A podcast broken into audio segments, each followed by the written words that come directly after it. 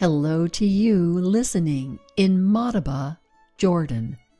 And coming to you from Whidbey Island, Washington, this is Stories from Women Who Walk with 60 Seconds for Story Prompt Friday, and your host, Diane Wyzga.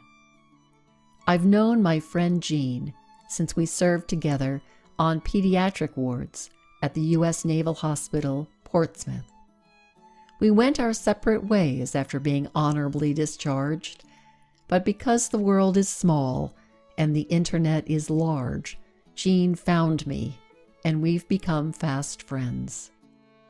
He reminded me the other day before you can fly, you have to be willing to jump from a high place, which in turn reminded me of a much loved song, The Cape by Guy Clark.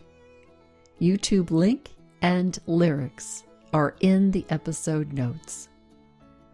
And the song, in turn, took me to memories of friendship, stories, dreams, taking a leap of faith, the passage of time, and the joy of it all.